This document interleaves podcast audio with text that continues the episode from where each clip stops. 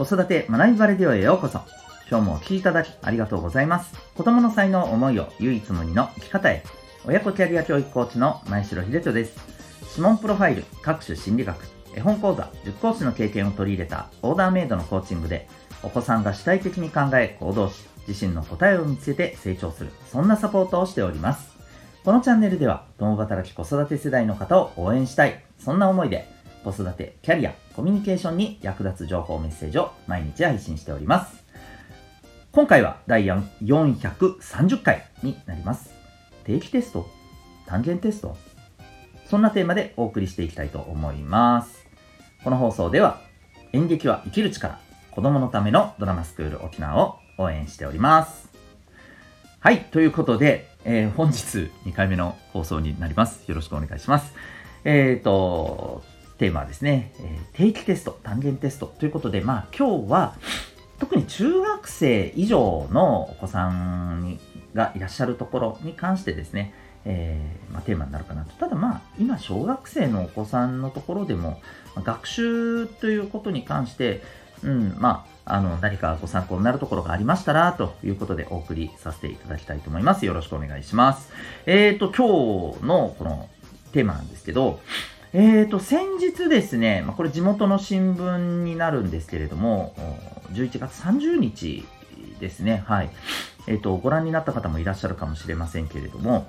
えー、県内のですね、公立の、これは中学校になりますかね、えー、いわゆるあの中間テスト、期末テストという定期テストを、まあ、なくしていこう、あるいは減らしていこうと。うん、で、代わりにですね、えー、単元テスト、うん、これはどういうことかっていうと、その、例えば定期テスト、中間テスト、期末テストって、これ、ね、ご存知の方も多いかもしれませんが、いくつかの単元にまたがった結構広い範囲のあのテストとして出題されることが多いですよね。うん、でこれを各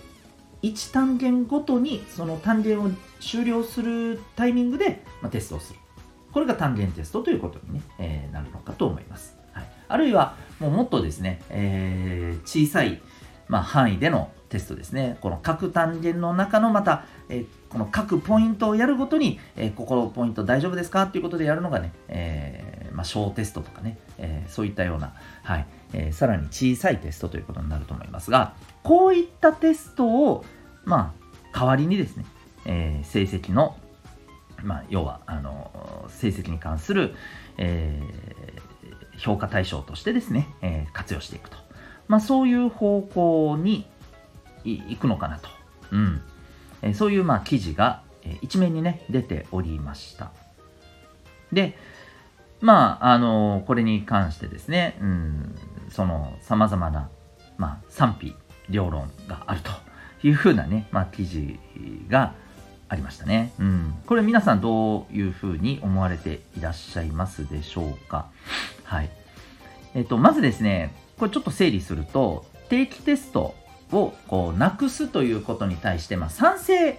の方、まあ、要するにこれを導入する側のね、考え方っていうふうにも言えますけども、これまあどんなメリットとか、まあ、どういう理由があるのかというと、いわゆるですね、えー、学習習慣っていうものをもう少しこう身につけさせていきたいということなんですね。要するに、あの、テストがですね、小さく、そして数が増えるということになるわけですから、まあ当然ですけれども、テストに向けた取り組みっていうものを子供たちは自然と、まあ、するという機会が増えると。まあ、そうすることで、えー、机に向かう習慣、勉強に取り組む習慣が、えー、つく。まあ、そんな狙いだったりしますね。また他にもね、メリットとしてはですね、えー、特に学習に関して、うんまあ、苦手意識が、えー、高い子、で、そういう子って、まあ、その理由の一つとして、やっぱりこう、たくさんのものを、えー、覚えて、で、そのどこから出てくるのかわからないものに対応するっていう、要はあの、定期テストのような、えー、テスト範囲が広いものって、やっぱりこう、大変だというふうなお子さんにとってはですね、まあ、これって成績をアップしやすくなる。そんなね、環境になるのではないかということももちろん見て取れますね。で、一方で、これに対してまあ、ちょっとあまり、うん、賛成ではないなと、否定的な意見の方の、まあ、理由として、えー、挙げられていたのがですね、えー、まず、席次がなくなる。うん、っていうところですね。これあの、いわば、中間期末テストってやっぱりね、私たちの時も、すごくこう話題になることって多かったんですけど、その理由ってやっぱりね、順番がつけられる、ランクがつけられることなんですよね。全体の人数の中で自分は何位ですと、今回は。うん、どの位置にあなたはいるんですよっていうことが、まあ、モチベーションにももちろんなったり、あるいは、えー、受験するところっていうのをね、志望校を考えるときに、まあ、一つの目安になると。まあ、正直と、正直言うと僕これ、この定期テストのね、席次をね、あのー、基準に、え志望校を考えるのって僕は正直かなり危険だと思ってるんですけど まあ、あの、一つの、本当にあの、一つの目安として、まあ、えー、見ることが、うん、できなくなると。席次がなくなりますからね。うん。まあ、そういうふうな、えー、モチベーションとかね、こういった、あの、目安っていうのがなくなるのはどうなのか。うん。で、まあもちろん単元テストとかになると、その度に毎回毎回席次を出すのって、おそらくね、先生方がもう、とてもじゃないけどね、業務的に大変ですので、まあそうなると、席次を出すのは厳しくなるであろうと。いわゆる定期テストイコール、席次がなくなってしまうのはどうか。という、えー、懸念点ですよね。で、もう一つは、やっぱりあの、幅の広いテストっていうことに、うんまあ、慣れておくことで受験に対する体制もつきやすくなる。要するに受験ってそれこそですね、あの例えば数学で言うならば、えー、1年、2年、3年生の教科書を全部ドンと置いて、この中から出てくるからね、と。それを勉強してね、と。どっから出るかわかんないからね、みたいな。まあ、極端な話、そういうことをやらないといけないわけじゃないですか。うん。もう、えー、できるってやっぱりなっちゃいますけども、これが中間期末テストでそれなりに広い範囲っていうものを対応していることによってですね、そう、あの、まあ、この部分っていうのはね、えー、もう少し、なんていうのかな、受験に対する意識っていうところにスムーズに行きやすいのではないか。それがなくなるのはちょっと大丈夫なのかっていう話ですね。はい。で、まあ、これいろいろですね、僕は正直あの賛否両論あると思っていて、まあ、どちらのあのメリット、デメリットも、まあ、それはそうだよなって思ってるんですけど、僕はやっぱりこの記事を見てですね、うん、まあ、なんというか、思ったのはですね、うん、なんかメリット、デメリットに左右されてるだけでは何も変わらないなっていう あの話だなとなんかそこで終わってないかなっていう気がするんですよね。うんまあ、例えば定期テストがなくなるという方向に行くのなら行くで、えー、さっきあのお話ししたような、ね、デメリット懸念点が出るっていうのももちろんね踏まえた上でじゃあそれに対してどうするのかっていうことを考えていけばいいと思うんですよね。うん、やりようはあると思います。もっと言うとこれはあの個々のレベルでですね、個々で意識して、えー、どういうふうに対応するか。そんなことをやっぱり考えることがある意味、え、重要じゃないかと思いますし、うんまあ、これはちょっとね、あの勉強だけの話ではないかもしれませんけども、今世の中ってどんどん変化してるわけじゃないですか。で、私たちはその変化っていうことにやっぱり対応してい、えー、く必要がある。ましてやお子さんがですね、社会に出る頃っていうのはもっと大きな変化がね、えー、やっぱり来るであろうと言われていますので、このぐらいの変化にですね、どう対応するかっていうことを考えるいい練習の場だと思って僕はいいんじゃないかなと思うんですよ。ちょっと話が広がってきてるような気もするんですけど、テストだけの話ではなくてですね、まあ、いろんなあの仕組みが時代に合わせて変わるっていうことは、僕は基本的にですよ。僕はこれはポジティブに捉えるべきだと思うんですね。全部が全部とは言いませんけど。うん。でそこでどう柔軟に対応するかっていう経験そのものが、これからの社会に出て、え必要になる、まあ、いわば、うん、そうですよね。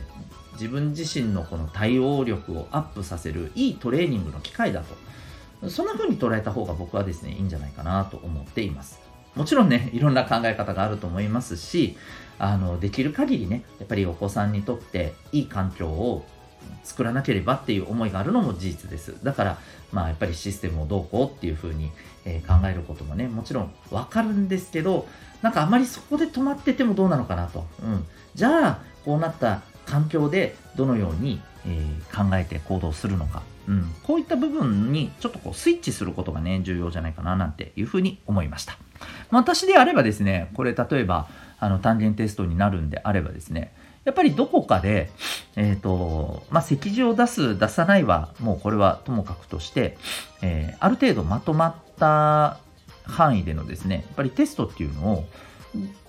どっかで導入すればいいんじゃないかと思うんですよね。それこそあの1年に1回とか半年に1回ぐらいで、えー、これはまあ成績に入れる、入れないはもう本当に別として、えー、単純に、えー、自分の位置を見るためのテスト。まあ、本来テストって成績をつけるためっていうことよりは、むしろ自分がどれぐらいできてるかっていうのを検査する、測るためなんですよね。健康診断と一緒なんですよね。うん。例えば健康診断も、あのね、もちろん良くないところが見つかればそれをどう改善するかっていうことを考えることが重要ですけども、例えばね、その、うん、異常、異常値があんまりなかった人は素晴らしい人間として評価されるとか、異常値が多い人は、ああ、ダメな人間として、えー、ね、叱るべきなんかね、そういうのをペナルティを受けるとか、そんなないわけじゃないですか。うん。各自がそれにどう向き合うかっていう問題であってですね。はい。僕は、あの、学力に関するテストっていうことでも、あんまりこれでね、評価評価っていうふうに、まあこれで評価せざるを得ない部分があるのは仕方ないんですけど、なんかあんまりそこだけに傾倒するのではなくて、うん、見るためのものだと感じた方がいいと思うんですよね。あとはもちろんね、テストを作るとか、そういったところの労力っていうのはいろいろあると思いますので、まあ、そこは例えば、え外部のね、えー、企業をね、やっぱりこう、はい、導入するとかですね、えー、民間の力を借りるっていうことがあると思います。実際問題、今、今年から一部の中学校って、えー、3年生がですね、えー、外部の模擬試験を導入したりしてる動きってあるんですよね。うんまあ、そんなところも含めるとですね、まあ、それは僕はしかるべきところだなというふうに思っています。はい。まあ、そんな、あの、わけで、まあ、他にもね、あのー、まあ、今ちょっとシステム上のこう対策を、えー、ちょっとこう最近動いてるっていうところも含めてですね、ちょっと話してしまいましたけど、ここで、ま、どういうふうに捉えていくのかっていうのもね、もちろんあると思います。うん。で、むしろこういったことをですね、考えていくことで、えー、一人一人がですね、どのようにやっぱり環境の変化に、え自分は対応するのかっていうことをね、考えていく機会になるんじゃないかと思います。ぜひですね、あの、このテストの変化っていうことをですね、まあ、いいあの自分自身のそんなあのトレーニングの場としてお子さんが捉えられるようにですね、まあ、私たち、あの保護者もですね、うん、えそういう感覚でお子さんと一緒に向き合っていけたらいいんじゃないかなと思った次第でございます。ということで、今日はですね、え、定期テスト、単元テスト、そんなテーマでお送りいたしました。最後までお聴きいただきありがとうございました。え、私が運営しております、え、オンラインサロンともいくパパの学び場のリンク貼ってますので、興味がある方はですね、え、子育て中のパパさん、ぜひ、え、ご興味ある方は、えご覧いただけたらと思います。それではまた次回の放送でお会いいたしましょう。学び大きい一日を